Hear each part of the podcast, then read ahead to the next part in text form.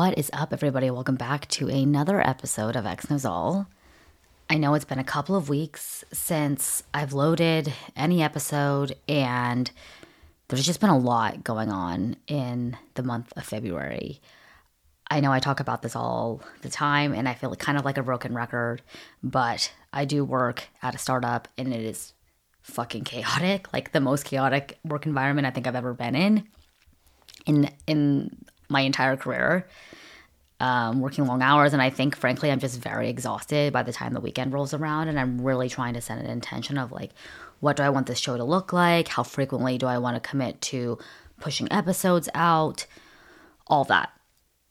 Something else that happened to me during the month of February is um, I think I've, I've shared this too on my Instagram, but my grandmother on my father's side passed away um, about five months ago.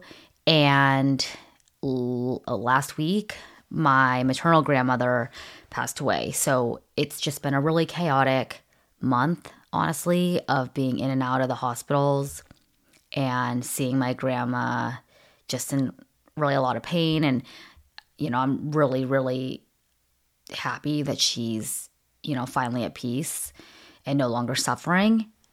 And I think that also contributed to my lack of recording.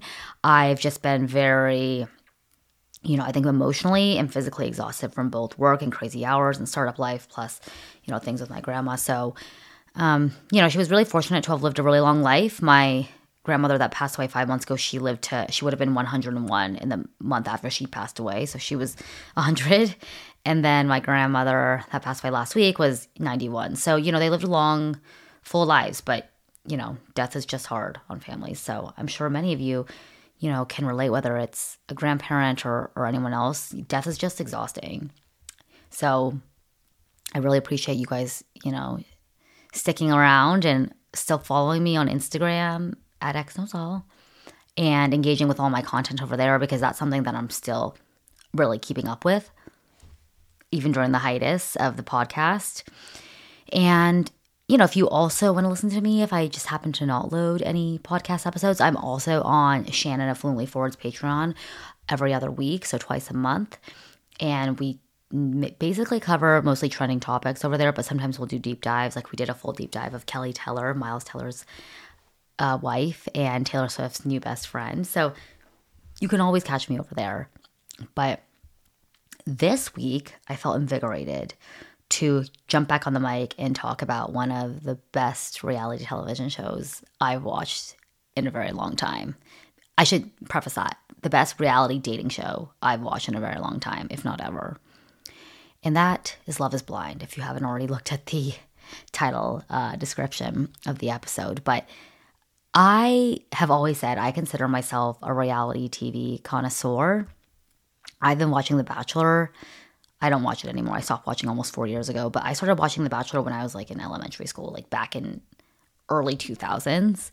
And I've watched like a lot of other reality dating shows throughout my life, like Who Wants to Marry My Dad, Joe Millionaire, like all these cheesy reality shows. But it's really been like a niche interest of mine, not even just The Bachelor, but like other random dating shows. And when Love is Blind came out, in 2020, I just remember thinking this is like the best reality dating show I think I've ever seen. The premise of the show, the way that this experiment operates, it's, it's incredible. It's so fascinating to watch. And I think you know, for someone like me who was so obsessed with the Bachelor franchise from such an early age, like at age 12, and being such a diehard fan of it, it's no surprise. I think, like many of you, I'd be really curious to see, and I'll post a poll on my Instagram at xknowsall to see what your what y'all's thoughts are on The Bachelor. But I really think there was a direct correlation to Love Is Blind taking off and The Bachelor popularity dwindling down. And the reason I remember this vividly was because before the pandemic in 2020, I was living in San Francisco at the time with two roommates. And I remember Love is Blind first aired. It was either late 2019 or early 2020, but really close to like when San Francisco first shut down. And I remember everyone was saying, Love is Blind new. Like, this is basically like pandemic dating, dating through Zoom, whatever. And I remember that 2020 Clare and Tayshia season, the Claysha season, was the last season of The Bachelor that I watched.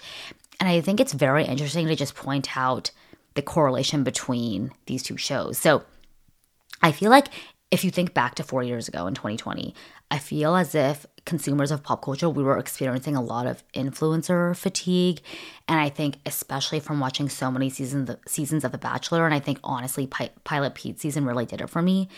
They were hiring all these ex beauty pageant queens and these influencers and 20 year olds that were beautiful looking and wanted to basically get on the show to get an Instagram following and be a social media influencer and be famous through the show. And it was really, you were basically guaranteed if you were bottom four or the lead, you would get to at least like at least 500k, if not a million, somewhere between that between that range, depending on if it was a guy or a girl.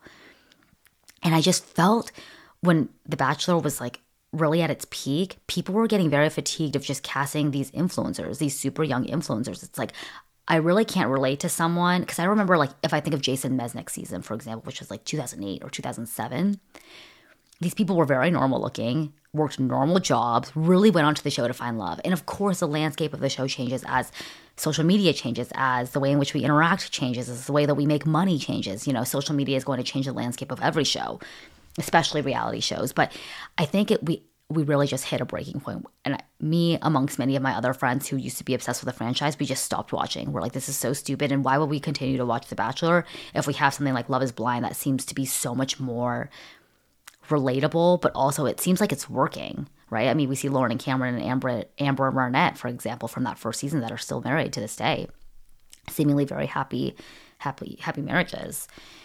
And I think that when season one was airing as well, I think they taped that in 2019 or maybe even 2018 because it takes like a year, I think, after filming. I know for the current season, when I was watching other, you know, some of the contestants TikToks and stuff, they were saying, you know, we filmed this last year. So I think from the time of filming to when it, filming of when it airs, it's like a year. So I think when the first cast of season one of Love is Blind first came onto the scene, they had no idea what they were really filming. And I think the lack of thirst really attracted a lot of people to watch this show. They're like, wow, these people are just normal. Not only are they normal looking, but they have normal jobs. They're not necessarily like super wealthy. It just felt relatable. And of course, I'm not, per- when I talk about non thirsty people, I think the show has progressively gotten more thirsty as the show has gained popularity, like everything, right? But no season will be as motherfucking thirsty as the Seattle season. Do not get me started on those freaks and losers, okay?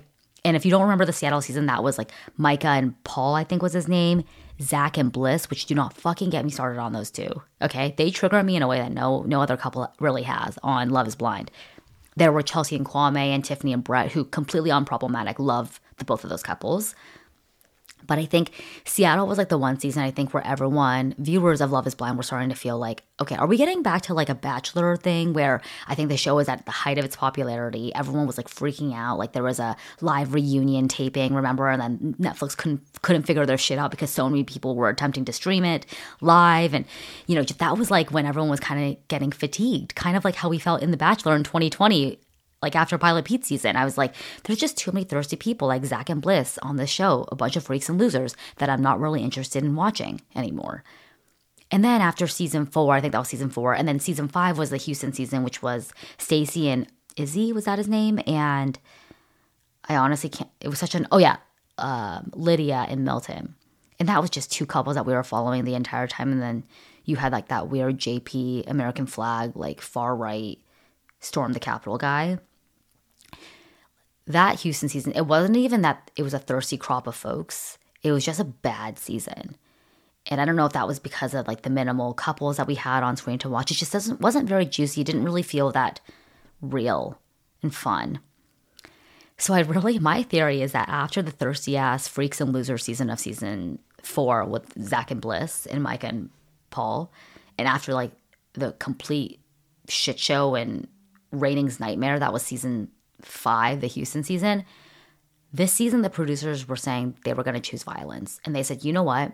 Whoever applies to be on this season of Love is Blind, based on their psych evaluation, because they have to conduct a psych evaluation before they cast anyone on the, sh- anyone on the show, they said, we're going to cast the most insane, mentally unhinged not even the women. It's the most mentally unhinged men you will ever see in your fucking life. And I think that if anything, what season six, the current season of Love is Blind, has taught me is that never date in Charlotte, North Carolina. And I definitely have listeners in Charlotte. I will be so curious. Please slide into my DMs. I'd be curious what the dating scene is like.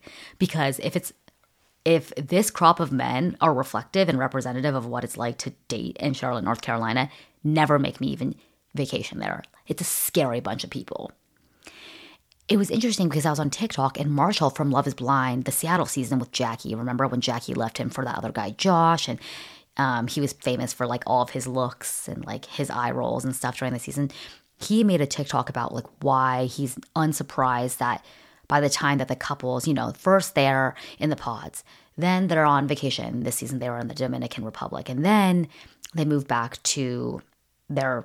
I love I, this is why I also think Love Is Blind works well. It's because they cast people in the same city, so distance is never a hurdle to making your relationship work, which I think is also like really really critical to these dating shows being successful. But Marshall was explaining, you know, by the time that you get home from the pods from the Dominican Republic from your honeymoon vacation, you're still you're still filming, but it's at a part-time cadence.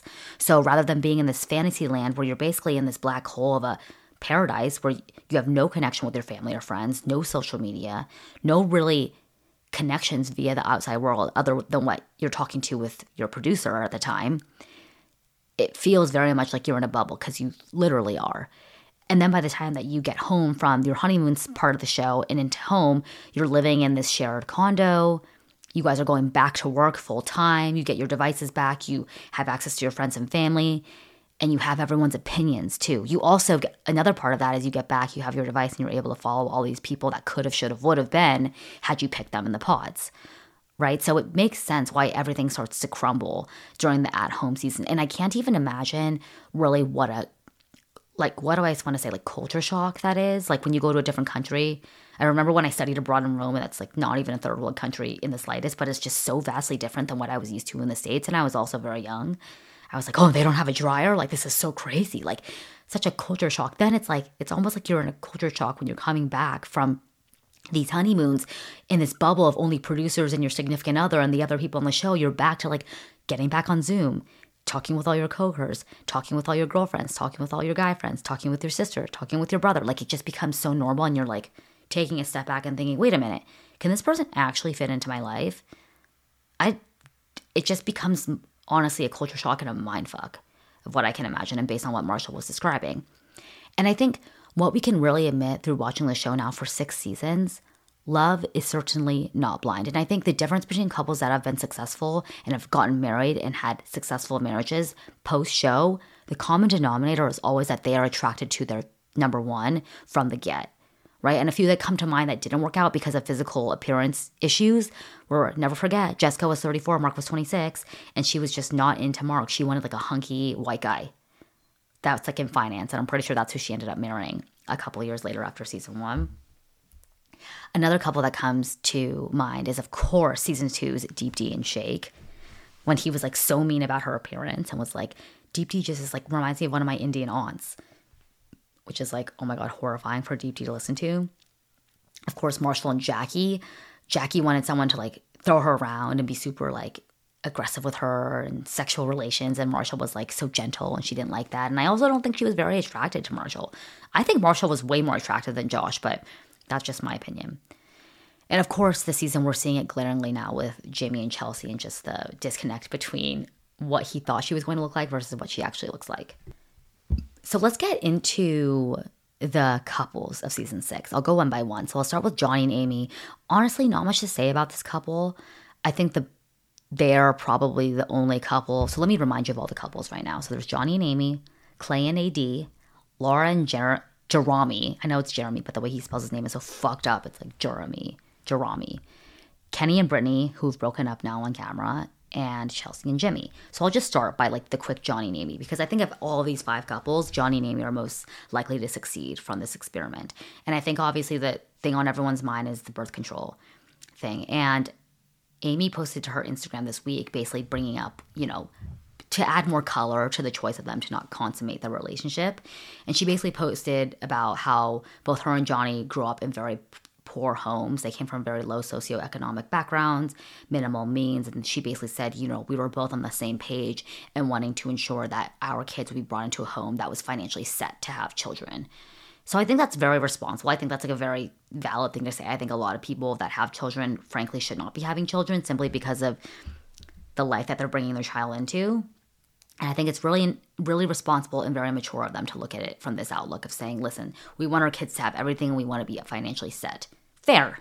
That in and of itself is a fair decision to not, I guess, to be more responsible. Maybe not to necessarily not have sex and go so far as to not have sex, but it's it's a valid concern, right? Amy also went to her Instagram stories to talk about not only did they think the socioeconomic thing was a huge decision maker in deciding to have children, but she also talks about how she has this rare genetic hereditary disorder.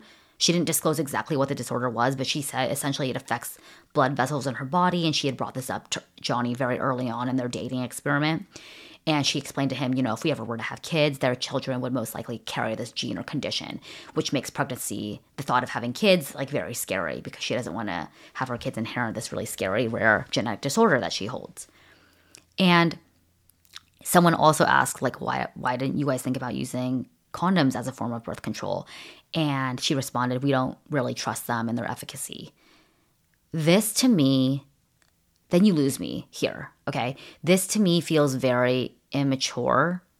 It, it's almost giving high schoolers that are thinking about having sex for the first time. And like, I had this, my roommate in college, she was so funny. She was very scared of having sex. And I remember she thought like that this is like so graphic and I apologize. This is like very NSFW, but she basically said, you know, like there was this one guy. It's always like a story of someone you know who knows someone, right? this girl. This guy was like fingering her and he had a little bit of his sperm on his hands and then she got pregnant from that. You know, like it's like the most craziest, insane, very highly unlikely scenarios that you hear about and then you're like that could happen to me.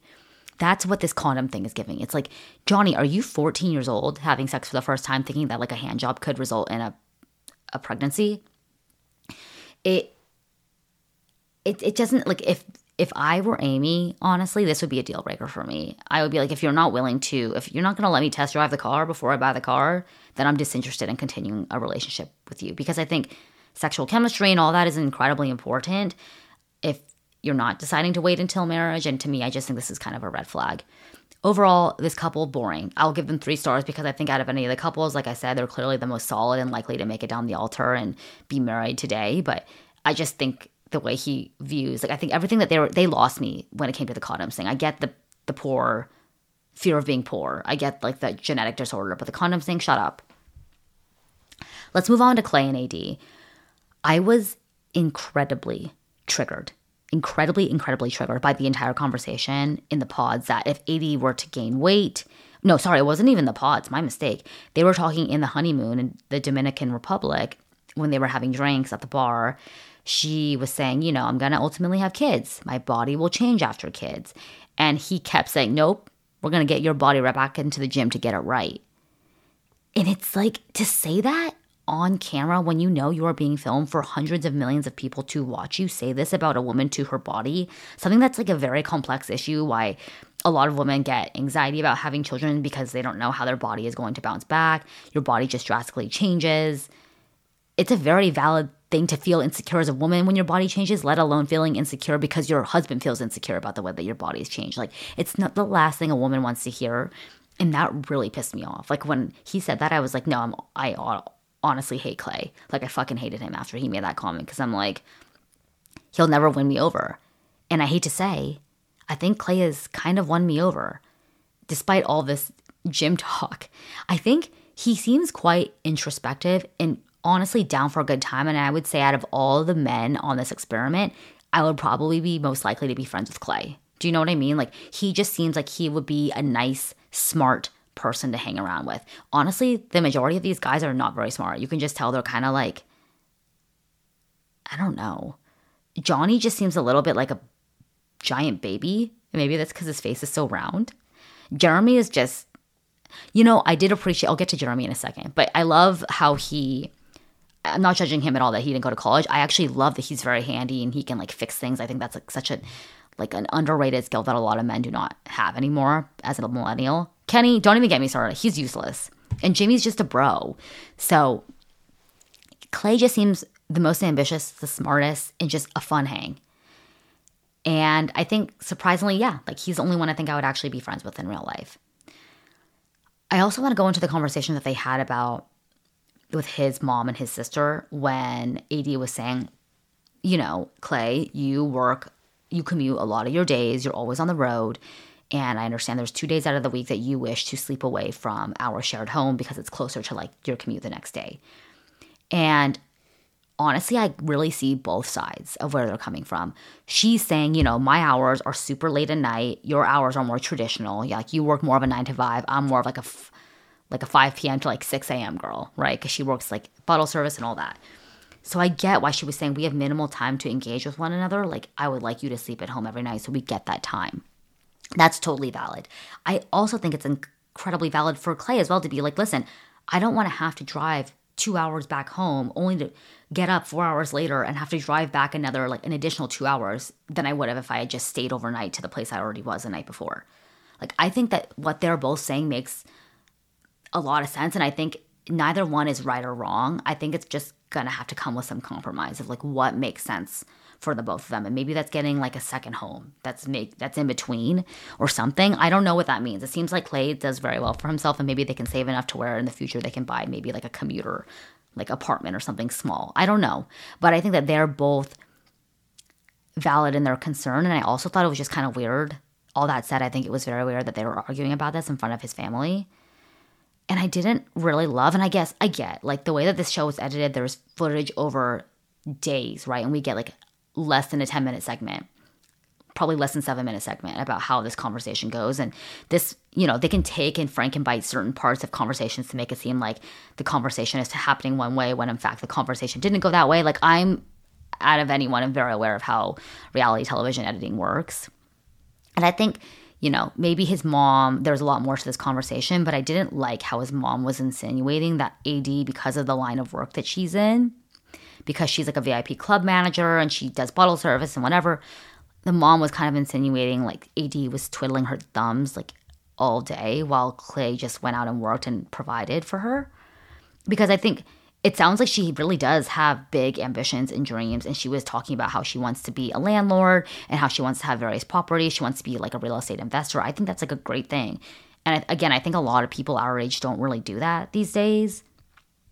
Um, I think that's like such a good way to make really good money and I like that she has this plan for herself and of course maybe it's not happening right now but it sounds like she's working her way towards that goal like she has a real estate license you know she works in that field so it just sounds like she has a plan but it felt like even though that's not her current reality you know she's still working through it but it made it seem like she, the mom was kind of talking down to her like well what would you be doing all day? While Clay's out you know out in the field working hard. It just it didn't it didn't sit well sit well with me for the mom and, and Clay's sister. But again, I don't know what's happening outside of these like really tiny bites of the conversation. Maybe like they got to some kind of agreement and it didn't come off as condescending as it did, but at face value, it just made me feel very uncomfortable for for AD.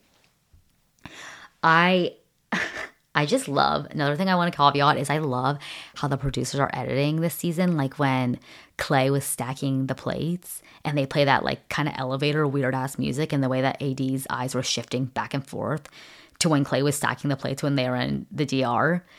And they're just they're so funny this season. Like the way that the editors are making the show is just I am I find myself cackling when they're when they're doing when I'm watching the show, I like actually laughing audibly loudly and I wonder if everyone else feels that way. It's just so funny.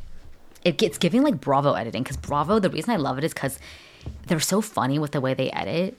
And it just, I don't know, it's, it's bringing me a lot of joy. I think this is probably a large reason why I'm also enjoying the season. But I think one other thing I want to quickly say about Clay is I think he, out of any of the men, are, is very introspective. And I think he has a, a healthy amount of self self awareness and kind of the communication skills to verbalize that to AD.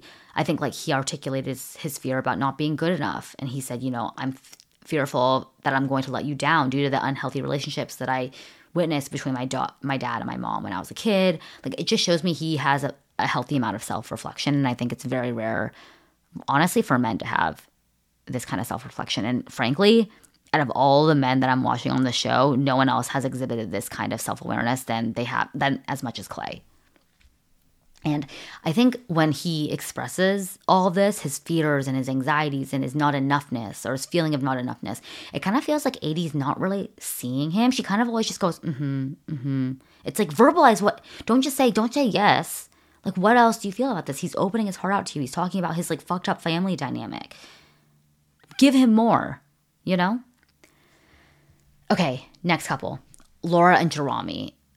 Okay, they make me very sad because I feel like they were the most solid couple out of everyone. And I, I really liked, based on what was showed to us in the Dominican Republic, it seemed like they were very, very solid. And I, I think after that whole bean dip thing happened, which honestly I'm still very unclear about like what exactly happened with that. I wasn't really paying attention, but it seemed like after that night when he slept on the couch and she was like, you know, you didn't even talk to me that night. You made me sleep in bed alone and then they had that conversation on like the pier and he they had a very healthy communication style of articulating what happened why did we let it get to that point what are we going to do such that we're no longer going to get to that point in the future. It felt amazing. I was like wow this couple really knows how to communicate. I think they're endgame. Then what a fucking loser he is. What a fucking loser. Honestly he thinks like you know he he looks at himself in the mirror it told me everything I needed to know when he was like, I have a home gym and I, you know, I work out here even in the winter. It's like your body doesn't even really show it. Like to me, you're like a very scrawny, scrawny kid. Like, okay, I guess he has a kind of bigger muscles on his arms, but like nothing about him screams like you're the hottest man known to mankind. But I really think he thinks about himself like that because what a fucking loser he was about what he did to Laura with Sarah Ann. And what was interesting is, of course, I read on Reddit, on the Love is Blind Netflix Reddit, subreddit, that apparently Jeremy has an Apple Watch, right? So I guess he very duplicitously left his iPhone in his car, like glove compartment, so that Laura, knowing that she had his location because he shared it earlier that day, would think, oh, he really was in the parking lot, like he said, because he was confident that entire time. We were in the parking lot of Lost and Found. We were in the parking lot of Lost and Found. He kept saying that so confidently. And he wouldn't have said that if he knew she could fact check that, right? But what people were saying is if you have an Apple Watch, and an iPhone. And let's say your phone is further enough of a distance from your watch, Find My Friends will then start tracking your Apple Watch. But I guess Jeremy didn't know about this, so he thought, oh, let me leave my iPhone in my car so that she thinks I'm truly telling the truth about being in the parking lot at Lost and Found this entire time when in fact he went to Sarah Ann's house. That to me is a disgusting, scary ass liar. Like if you went through all that trouble to think, how can I duplicate, like really confuse Laura and gaslight her into thinking that this actually happened when it didn't. Let me leave my phone in my car. That to me is a scary ass individual. Women, stay away. And then, you know, a bit of a spoiler if you don't want to listen, maybe just fast forward like one minute. But Sarah's with him.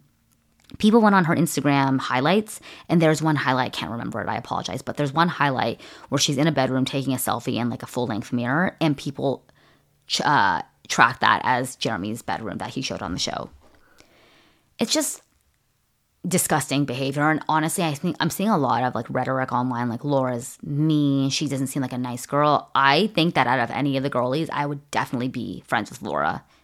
Out of any of them, um, she just seems like my kind of girl. Like she, she can tell she's smart. I was dying when they were asking like, how big is him? And she was like, I have employees. Like she just, she's just like, she's, she's just one of us. I always say that about like girlies I like when I'm like with my friends. I'm like, do we like her? Yeah, she's one of us. Like Laura's one of us. Do you know what I mean? And I'm willing to bet if you're a know it all, you would also agree that Laura is one of us.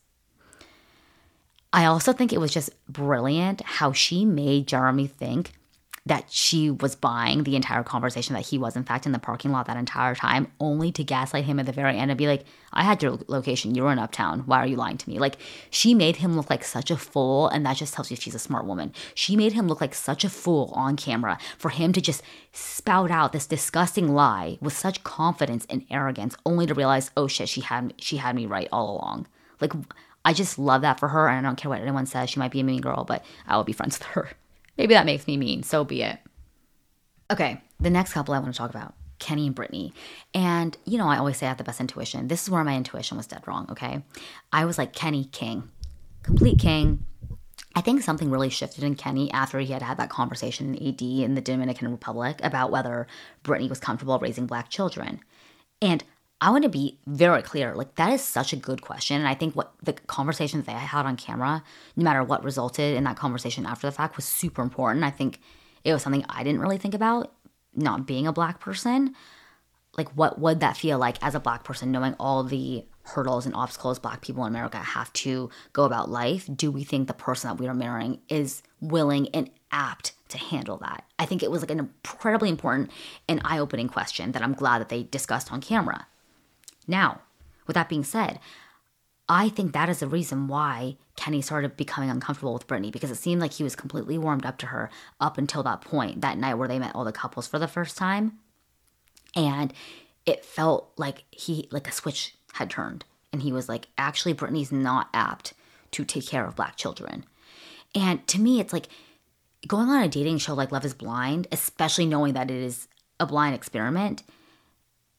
And again, maybe this is me not having gone through it, and I know it's very unique, but if that is important to you, like if you have certain values, like for example, let's just say I'm super religious. I'm not, but like let's just say I'm like a Christian woman and I really want to find someone of, with like the same faith. To me, that would be a non-negotiable for to me going into the pods or like political beliefs. Like if you lean one way or another, I'd assume maybe you'd want someone who has similar values as you. And to me, it kind of is like the same thing, but even more pervasive and more important of race, right? So it kind of makes me think like Kenny, you you kind of knew what you were doing when you proposed to Brittany, knowing she was not a black woman. So it tells me that he didn't really give it a lot of thought, and he kind of strung Brittany along and wasted her time. Honestly, if he was really, really hell bent on ensuring that his woman was going to be black like him, I hoped that he would have like only directed his attention towards that. But then again, I guess that kind of defeats the whole purpose of the experiment in and of itself. It's like trying to see if love is in fact blind. So I don't know. This is a very complex issue that I'm certainly not smart enough to have.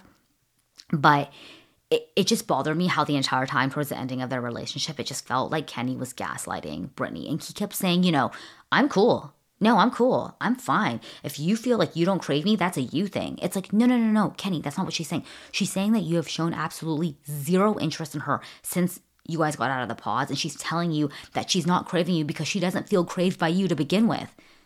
Like she likes you, you just are not reciprocating that. And it just felt like he was trying to turn on her. Like I think he really thought he was doing something by making it seem like it was her problem, not his. It's like why don't why can't you just be man enough to say, listen, I don't think this is working, and I think the race thing is playing more of a factor than it is that I'm like than I ever gave credit for if he had just admitted that, I don't think he would be getting so shit on on the internet. But the fact that he keeps gaslighting her into thinking that she's the reason why they're ending and it's not him and he's actually truly not interested, it's like you need to take accountability for that. You're the one that's pulling away. So give her a reason, like make her feel less crazy, right? For not wanting to be with you because you're not into her, clearly. okay. Last couple Chelsea and Jimmy. This is obviously the most controversial couple to date, and there's so much to say. Let's just say the reveal. Obje- Chelsea objectively shot herself in the foot by comparing herself to one of the most the sexiest women alive, right? Megan Fox. There's truly nowhere to go but down when you set the expectation and the bar that high. And I think that honestly, to be very honest, J- Jimmy is very triggering for me in many ways, and I'll, let me name why he's still very young. I think he's 27, max 28 when the show was being shot. So he's just you can tell he's he's not very smart. I don't think he I don't think like book-wise he's not a very smart person. He's also not very emotionally mature. So it's kind of a double whammy for me.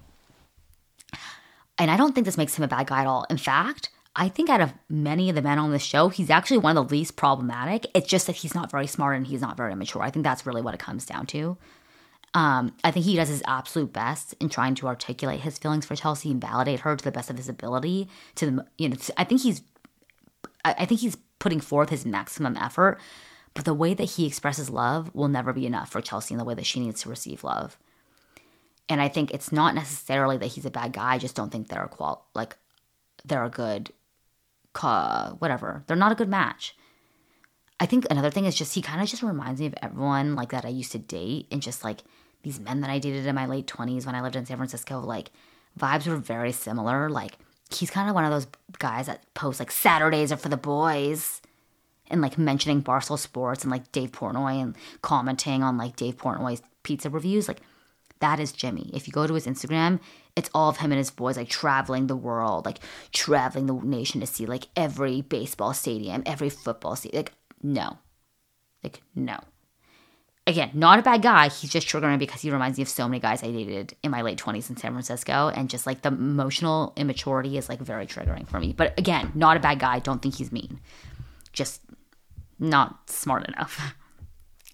Now, for Chelsea, I see a lot of people giving her shit. They say she's insecure. She needs so much validation. Why did she even go on this show? Because, you know, she's clearly not emotionally mature enough to handle this kind of experiment. And I think, yes, while all that is true, I have such a soft spot for Chelsea. Genuinely, I really empathize with her because if that were me in her position and I had to see every day when I open my phone people making fun of my appearance, posting that meme of Jimmy reacting to her when he sees her for the first time. In fact, Jimmy even posted this story I remember when the reveal, the first batch of episodes came out of him kind of sitting cross-legged looking very like meek and timid and it was like when the when the boys are roasting you and it's clearly like that was in response to Jimmy choosing Chelsea over Jessica who like is beautiful. It's just like things like that. If I were to see that in Ira Chelsea, I would be like, wow, I really am ugly. And she's not even ugly. She's a very normal looking, cute girl. She's not as attractive objectively as Jess, but I think that, you know, a lot of women in the pod speak very highly highly of her, and I, I'm always very wary of people that don't have friends in the pods. But it seems like Chelsea is very well liked. People have a lot of good things to say about her. I don't think she's a bad person. I don't think she's ugly. I just hate all the rhetoric that I'm seeing online about her appearance because that would literally kill me. Like, say what like it really bothers me when people on Reddit will talk about me saying I'm mean, saying I'm privileged, all these things, but like it really hurts my feelings when people talk about my voice because I can't help my voice, you know, and that's like a very small part of my physical being, right? But like if you someone were on Reddit were to go off on me about how I look and things that like trust me, I have to look at myself every day in the mirror. I know I'm not Gigi Hadid, okay? like you don't have to remind me. Like eh, but then having the entire world have something to say about you, like if I experience like literally half a quarter of a grain of salt of what Chelsea is experimenting experiencing, like I would I would not be well. Like you would have to put me into a mental institution. So I just really I really like hope people are kinder about her because I don't think she means ill intent. I think she's just a very insecure woman. And let me really quickly just talk about that fight um, when Chelsea, after Jimmy had met her friends, and she goes, You know, you didn't t- tell me that you loved me all day. You didn't kiss me all day. And he goes, What are you talking about? I kissed you in the bathroom. I was kissing you on the cheek when your friends were here. I loved meeting your friends, like saying all these things, trying to validate Chelsea. And then she gets mad because he called her clingy, right? And then she goes, You called me clingy? She goes, After I watched your stupid show with you, after I cooked you dinner, and then you had sex with me. And then, oh my God, when I heard this part of the show, I had to pause it because I like couldn't. I was like hyperventilating for Chelsea because then he goes, Well, with the sex thing, I'll need a breather from that too. Um, sorry. If someone said that to me in private, I'll be mortified. Then you put that together with you say your man is telling you that he needs a breather from sex from you in front of the entire world, in front of your coworkers, in front of your cousins, in front of your family. Goodbye. You will never see me again. I would literally pay the producers big bucks so that they don't they don't air that part of the episode. I was mortified for her. I've never seen something so embarrassing, honestly, on TV. It felt it felt so voyeuristic, like I shouldn't have been watching that scene. Like it was juicy as hell, and I was like, oh my god, calling all my friends, being like, we need to talk about that scene. Oh my god, what the But like I felt very voyeuristic and wrong having to see him say that to her. And I don't think he intended it in the way that it came across. Like I think he was basically trying to say, don't make me out, to, don't paint me out to be the bad guy because we had sex. Like you initiated the sex, therefore we had sex. But it, it just felt, oh my god, that's like the biggest thing you could bring out in a woman is like being insecure about like when she comes on to you. It's like very, that to me is triggering. Like I could, I don't like that. And really quickly, there's all these previews about you fucked her, you know, Chelsea yelling that to Jimmy, you fucked her, and everyone obviously thinks that he's that she's talking and referring to about Jessica. You're a junior player of reality television if you think that she is talking about Jessica. That will be way too easy. They, I am convinced that she is talking about one of the friends that they met, that Barbara and that other girl that Jimmy introduced Chelsea to. People are also having a lot of concerns about why Jimmy only introduced him to female friends. And I think a lot of it is because his boys, maybe he was like, okay, this is so bad. Maybe Jimmy was like, I don't like the way Chelsea necessarily looks, and I don't think I'll be able to handle my boys roasting me on camera if they see how she looks. So let me just bring my girlfriends and see what they think of her. But like girls are also way worse than boys, way meaner. And that Barbara girl that Je- that Jimmy introduced Chelsea to gave me bad vibes. Like she just looked really mean, and I feel like Chelsea is confronting Jimmy about fucking one of those two girls, and I'm thinking it's gonna be the darker haired girl, Barbara. But yeah, if you think he, Chelsea was referring to Jessica in the preview, you were a junior ass player, okay? Come on. I've been watching reality TV for decades. That is not what it is, I promise you. But yeah, I'm curious what you guys think of this season of Love is Blind. It's incredible. I cannot wait for the season premiere and for the reunion and all of that. And I'm gonna really stick by it. I think Johnny, I don't know any spoilers. I have no idea who actually is still a couple versus who's not. But I think Johnny and Amy um, are the only ones that actually ended you know, leave together. But yeah, thank you guys so much for listening. It's so good to be back on the mic with you guys. If you haven't already done so, please follow me on X knows, uh, on Instagram at X knows all, and I will see you on the next one. Bye.